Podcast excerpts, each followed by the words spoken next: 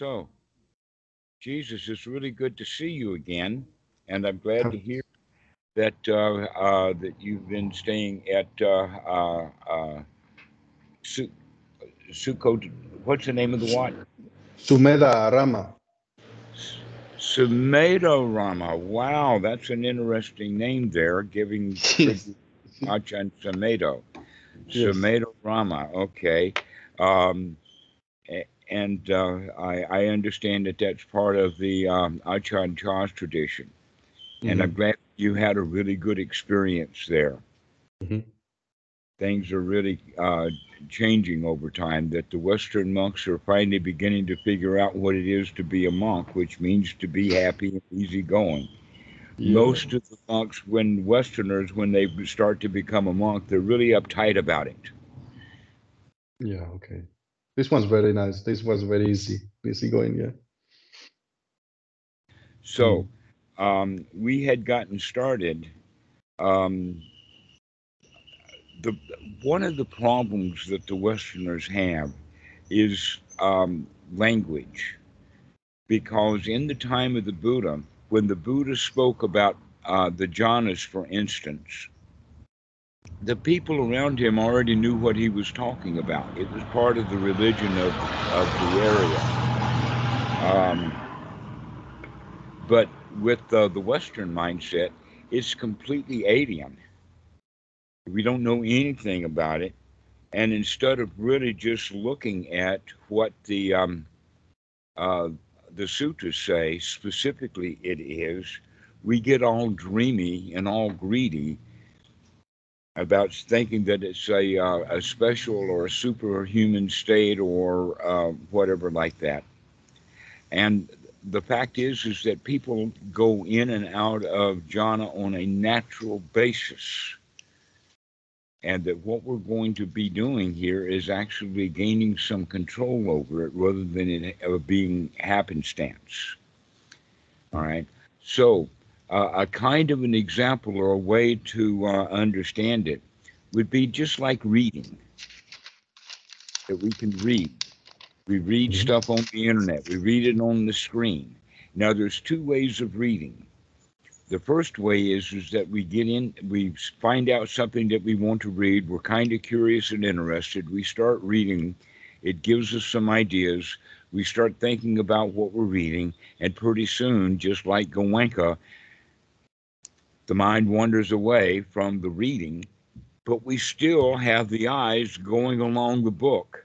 And maybe we even turn the page before we recognize that we're not getting what was read. Or maybe we start into the next paragraph and say, wait a minute, what's this all about? We have to go back to the paragraph before because we've gotten lost. Okay, that's the normal way that we're reading. But it's also possible that we can become interested in something and really start to absorb it, to really stay with it and know sentence by sentence that we gotten what that sentence has and we can move on to the next because we're paying attention. Okay. This is very, very much then like first. Just being able to read.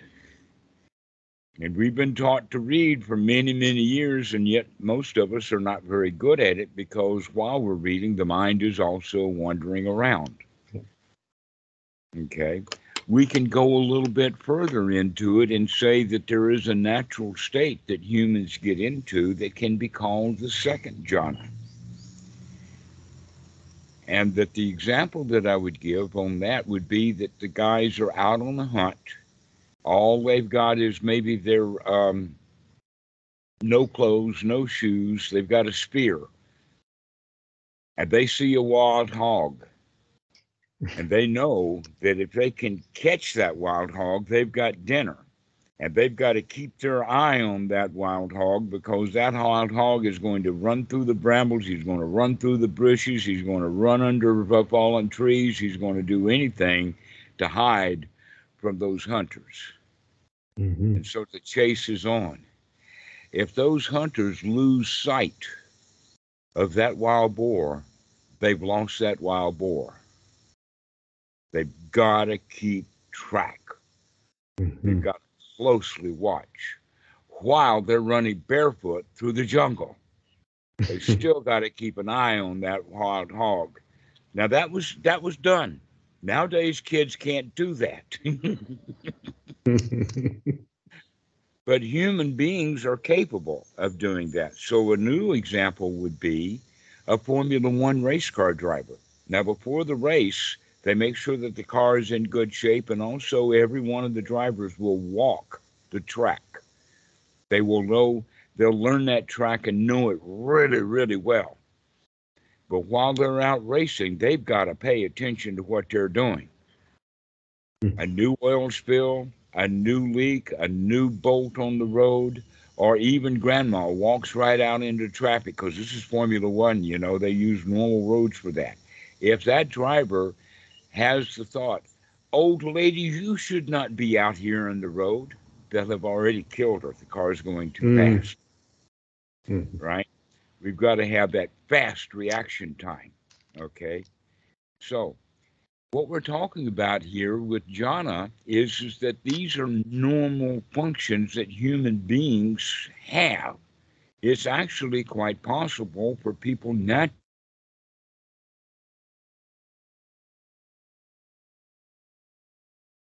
Uh, I think you're frozen. Or am I frozen? Ah. Um, okay I- back okay. again. okay. So the uh, Bhikkhu Buddhadasa talks about it as a little Nibbana. So imagine that the factory worker in the north of the U.S. has just come home. He's got his in the wintertime, so he's wearing his heavy co- overcoat. He gets off of the bus or whatever and trudges through the snow to get in the house. He puts that big heavy coat on the coat rack and he sits down in his favorite easy chair and relaxes. And he can go into a really, it's momentary. It doesn't last more than 30 seconds or so, but it's a real deep, relaxed nothing. Mhm. And then the mind will start up again. Yeah. Okay, so we can actually see then that these states are natural states. Nothing that magical or special about them. I like that. All right. So as we understand it that way, we can say, well, wait a minute. If they're natural states anyway, and people go in and out of these states kind of haphazardly, let's see if we can start to develop it so that we know what we're doing when we're doing it.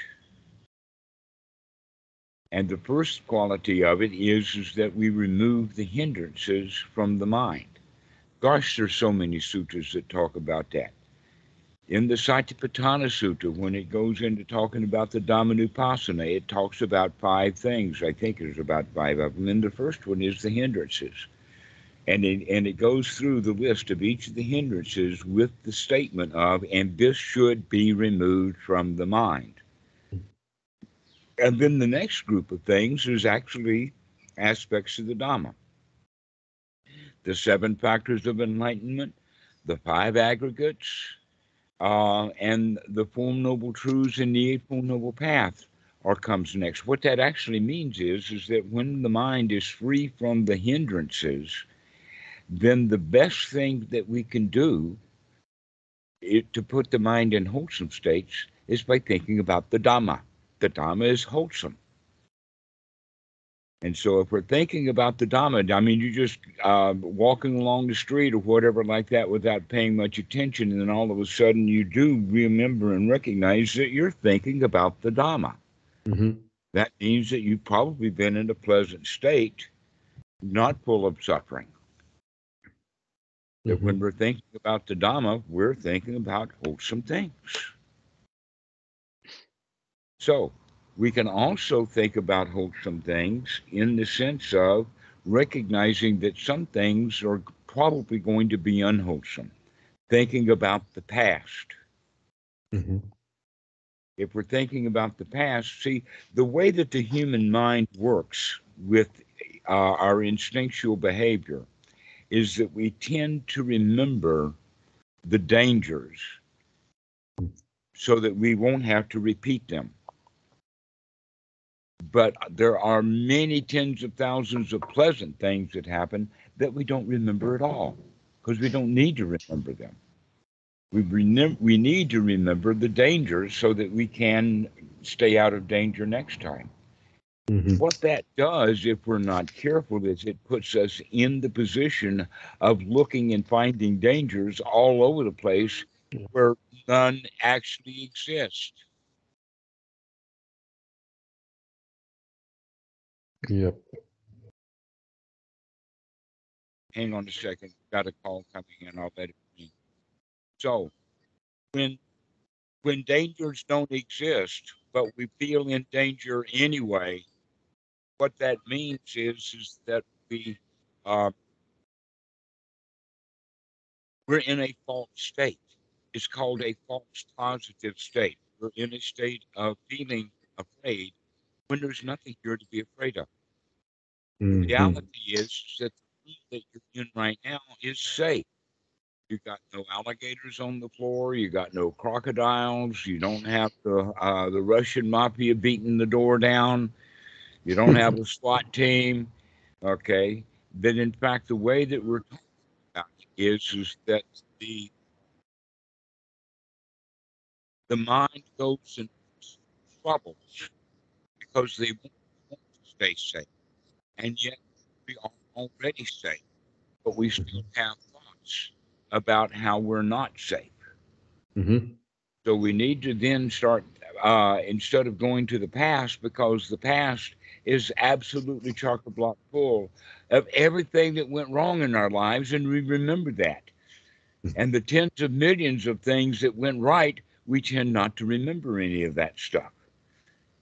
And for that reason, it's better to kind of stay out of the past. Don't reminisce and ruminate about the past because you're probably going to run into some dangerous thing that feels dangerous now, where in fact it was something that happened years ago. The danger is gone, but the feeling of danger remains. Mm-hmm. All we have to do is think about it. And we feel unsafe. So let's think of things then that are safe so that we can begin to feel safe. So the the the quality then of thinking the kind of thoughts that we want to think is a major part of the training, and yet it's um, not emphasized the way that it that it ought to be. Like for instance, the Mahasi method, they talk about noting, but they don't talk about changing. Yeah. Okay, so Buddha's model is a change model. Okay, that in fact the entire teachings of the Buddha could be summed up as dukkha, dukkha nirodha. And that's change right there to see the dukkha and then to step out of its way, to avoid it. That's what uh, the whole teachings of the Buddha is about, and that's why the Four Noble Truths are arranged the way that they are, is to see the First Noble Truth as dukkha. Now, what that actually means is uh, it's not life itself that's dukkha. A lot of people make that mistake. Life itself is dukkha. No, life itself is to be fully enjoyed. The dukkha is optional. That in fact, the dukkha has a cause. It's not inherent, it's not part of the landscape. It's something that's added extra, hmm. unnecessarily extra. It, it's sort of like the driver who drops the pizza onto the road, dusts it off a little bit, and then delivers it when it's still dirty. Okay? we add that dust. We drop things in the road, we pick it up, and we think that the pizza was already inherently dirty, where in fact, no, the dirt came later.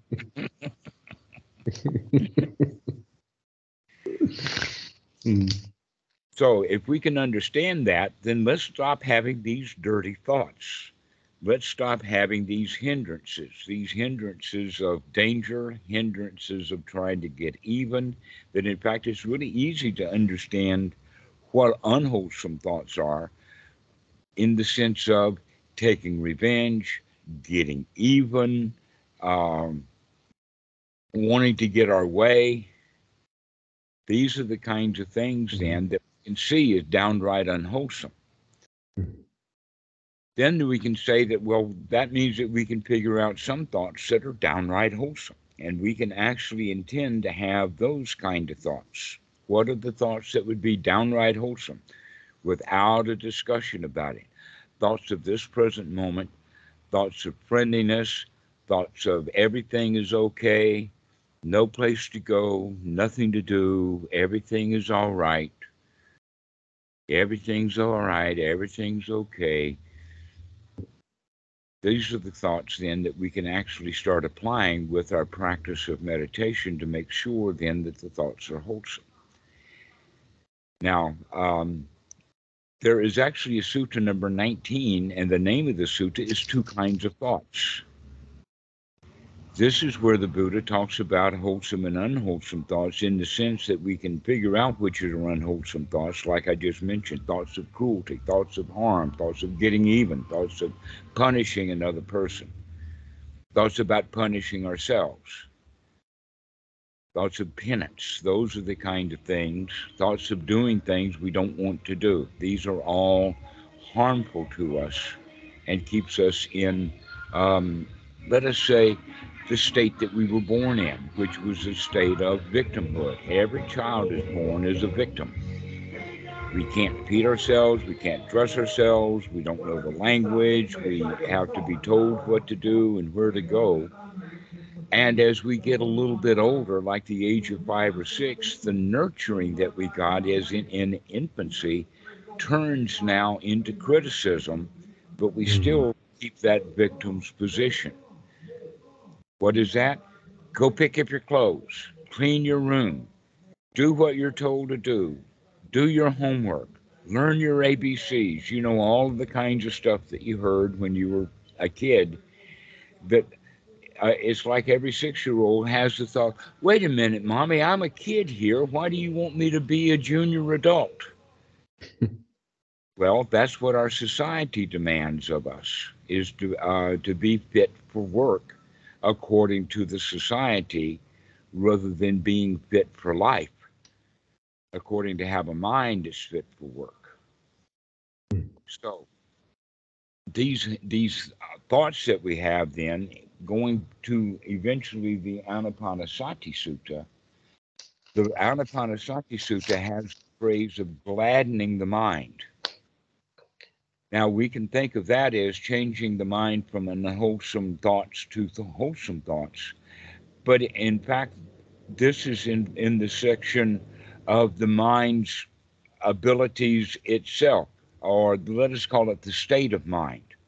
That the state of mind that you're in will control or has influence over the thoughts that we have. And so we can begin to change our, our states of mind. This is what we mean by gladdening the mind is let's come out of our victimhood and go and brighten up, Mhm. get the mind working correctly, flowing. And and when we do that, that gladdening of the mind then, um, brightening the mind, is what we need then to be able to have the wholesome thoughts. And with the wholesome thoughts, we begin to apply them one after another after another. And eventually, let us say uh, that we take that as the object, that in fact, what we've been talking about just today, we've taken several different objects. We've taken the language that we're using, the thoughts Mhm. themselves, and also we take what kind of state, state is the mind in? Is the mind sharp? Is it focused? Is it scattered? Is it disjointed? Is it sleepy? Is it tired? Is it fit for work? So we begin to investigate the state of mind that we're in. And then we can also begin to investigate the body. By taking deep breaths, we energize the body. By letting uh, a long, deep out breath, we actually purify the body Mhm. Because the, the bloodstream gets full of carbon dioxide through the normal living of the day. But if that carbon dioxide stays in the blood, that's what we mean by the feeling of being tired. that when the muscles don't work anymore, that they get tired and sore, actually means then that they can't get the nourishment that they need out of the blood and they can't get their exhaust out. It's very much like a standard dice automobile with a potato or a banana in the tailpipe. Mhm. Yeah, right. Okay. and so this is why we want to start breathing well. By breathing well, it actually relaxes the body, but it also helps us to see the tensions in the body. So as we as we're breathing well, we can begin to experience the body. Some students will say, "Oh, I'm full. The body is full of anxiety." They can mm-hmm. begin to feel this stuff in the body. And the way that we deal with that then is through intentionally relaxing, what we can call breathing into that area of the body that's that's tense. We can also give the body little massages. Some people have a lot of tension in their head, at least that's where they Yeah. experience it. All Okay. yeah. And others have tension in the neck. And basically, they're the same thing. The tensions in the head are caused because of the tensions in the neck. So let's go ahead and do what needs to be done for the body. let's give the shoulders some exercise, the back of the Mhm. head, moving things around, allowing the body to get relaxed. Mm. And I know that some of the purest of meditations will be saying, oh, well, you shouldn't be doing that. You should be sitting still with your hands folded and whatnot. Like Yes, that. yes. But the Buddha doesn't ever say that you've got to sit still. There's no place in the suttas. What it says is sitting relaxed and comfortable. That in fact, comfort of the body is what we're looking for. How in the heck do you expect for us to be able to get to step four of Anapanasati to relax the body when we're sitting in an uncomfortable position? Yeah. We can't relax. We got to first get comfortable and also getting relaxed in a place that is actually, in reality, safe. In other words, going to the police station to meditate is not a good idea. no. That's not a safe place. We need to find a safe place. That, in fact, the Buddha recommends go to the forest, go to a foot of a tree, go to an empty hut, go to a pile of straw. But the Westerners hear that is, oh, pay $2,000 to go to a meditation retreat. yeah. And guess what? They wind up kind of being on display in their own mind, which is not a safe position to be in. They think everybody's watching them because they're too busy watching everybody else. And they're only supposed to pretend to be in seclusion.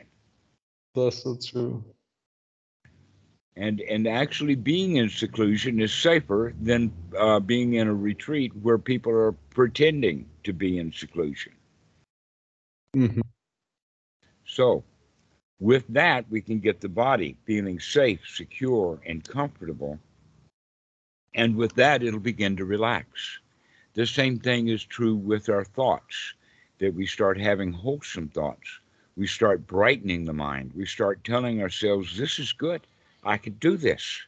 Everything is okay. Everything is fine.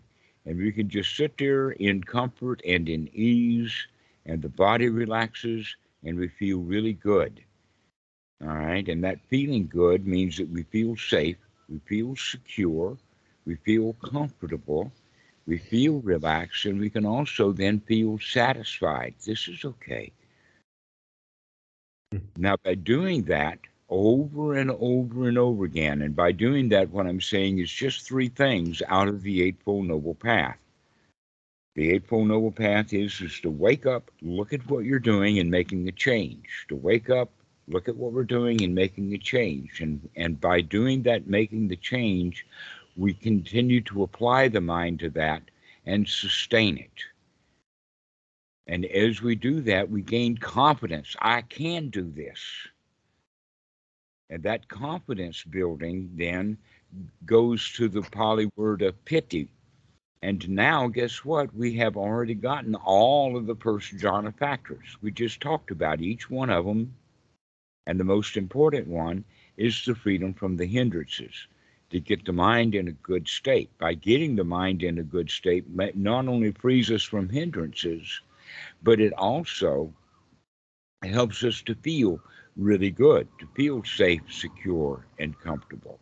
Now, if you could live your life walking around, going any place, walking into the president's office, walking into prison, walking onto the pulpit, walking onto the stage, walking out in traffic, wherever you go, you go with a mind that's clean, pure, bright, established in the reality, and you, you feel good, you feel safe, secure, and comfortable wherever you go, and satisfied. Would that not be a nice life to have? Oh, yeah, yeah, I can sign up. Where I can right. sign up. Okay. Who could ask for anything more?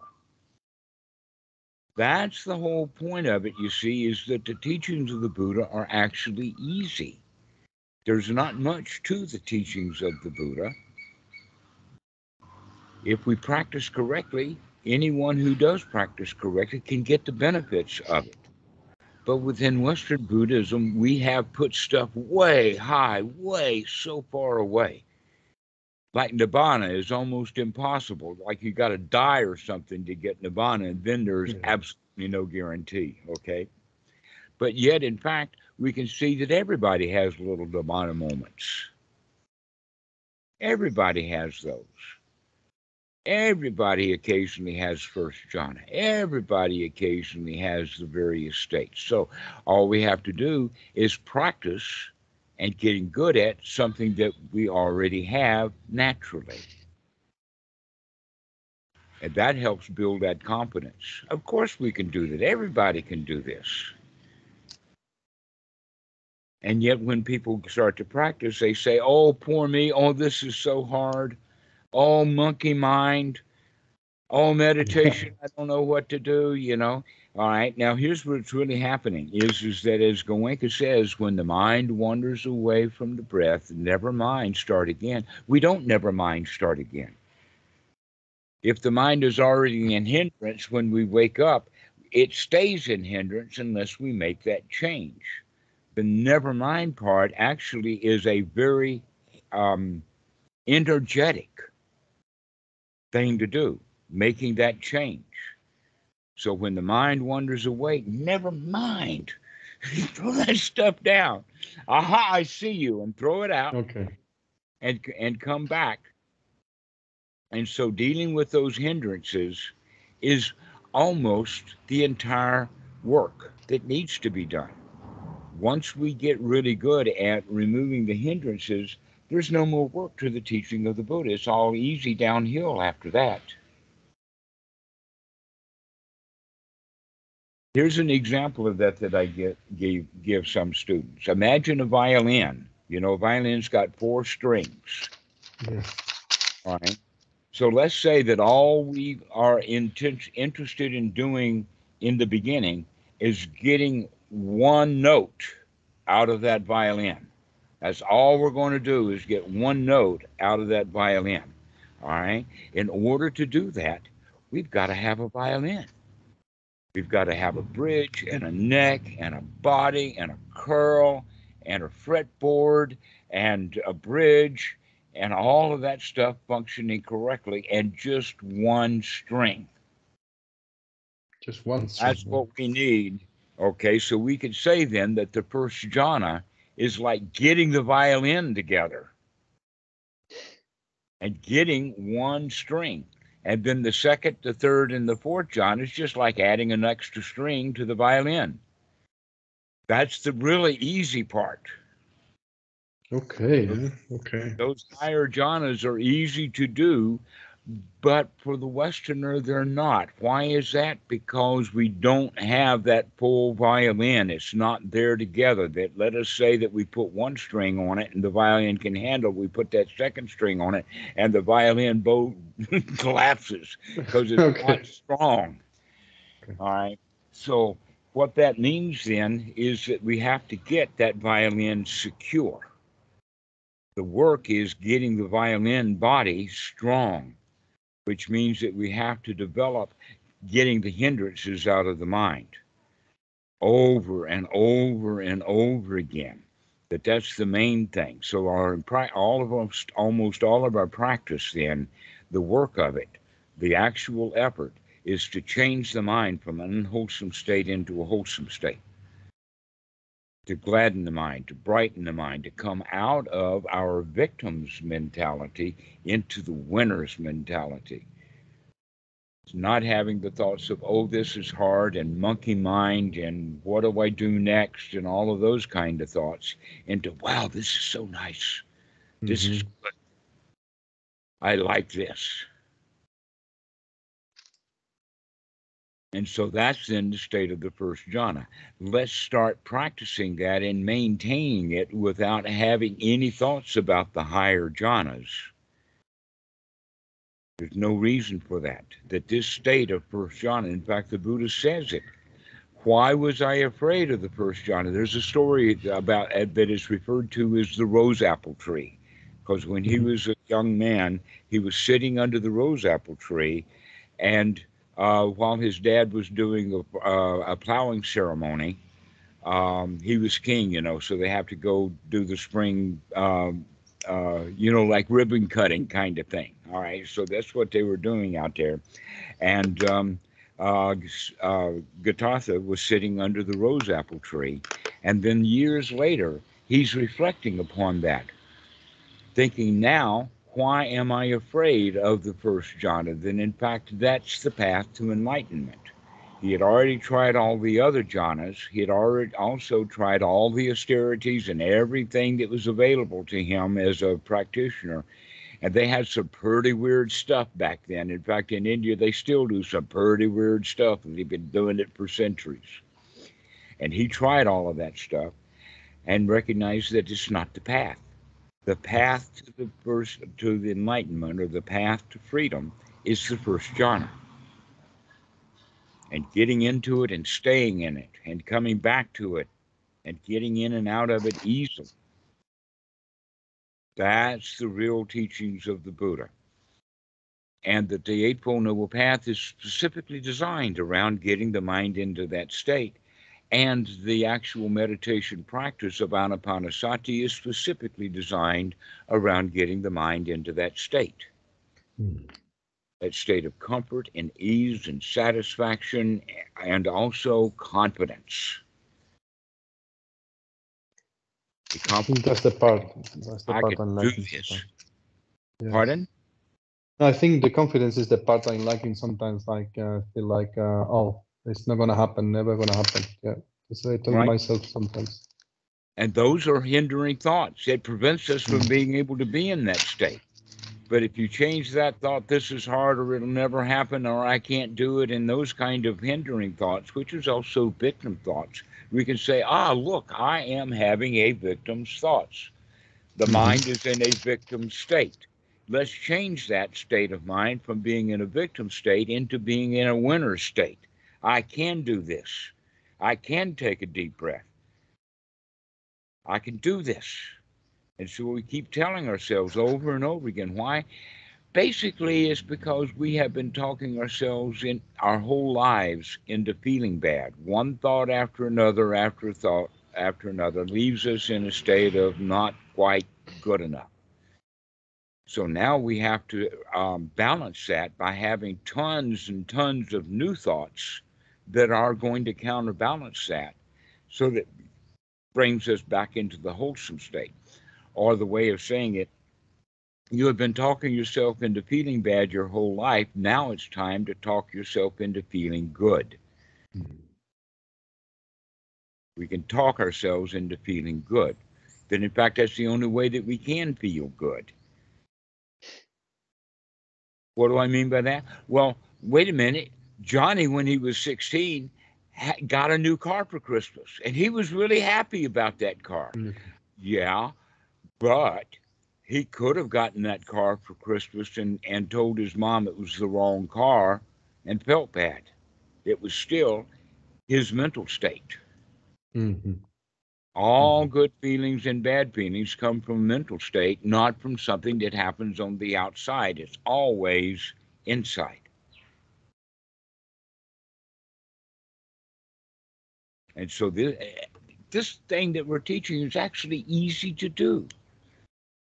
It's easy to remember, it's easy to understand, and it's easy to do. But it has to be done over and over and over and over and over again. And in the process of doing that, students will often ask the question, well, what comes next after this? The answer is is that you don't have it yet if you're answer, asking the question what comes next that when you've actually got that state, the, the statement that you're making instead is, this is good enough. Mm-hmm. I don't have to ask for what's next. This is good enough. Mm-hmm. It may not be um, 10 miles into the air, but it's good enough. This is what satisfaction is really all about, is things are good enough. And if we practice that satisfaction and feeling good enough over and over and over again, there's no end to how good we can actually feel at good enough. This is this will do. A little dab will do you. That's all we need, just enough. And we become easily satisfied.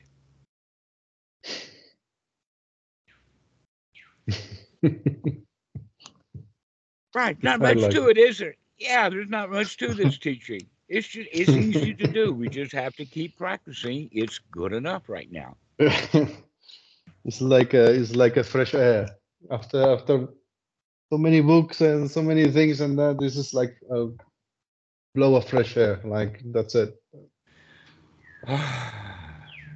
things are good enough. Yeah. yeah. Yeah. Wow. Thank you. Well, I can I can tell by the smile on your face that you got it. Something clicked in there. yeah, I think so. Yeah, it's just uh, it's so, so many as you hear, and uh, and you hear one more, and that's like okay, it's something clicking. Yeah, something clicking. It's, like, yeah, it's beautiful. It's, not it's complicated at all.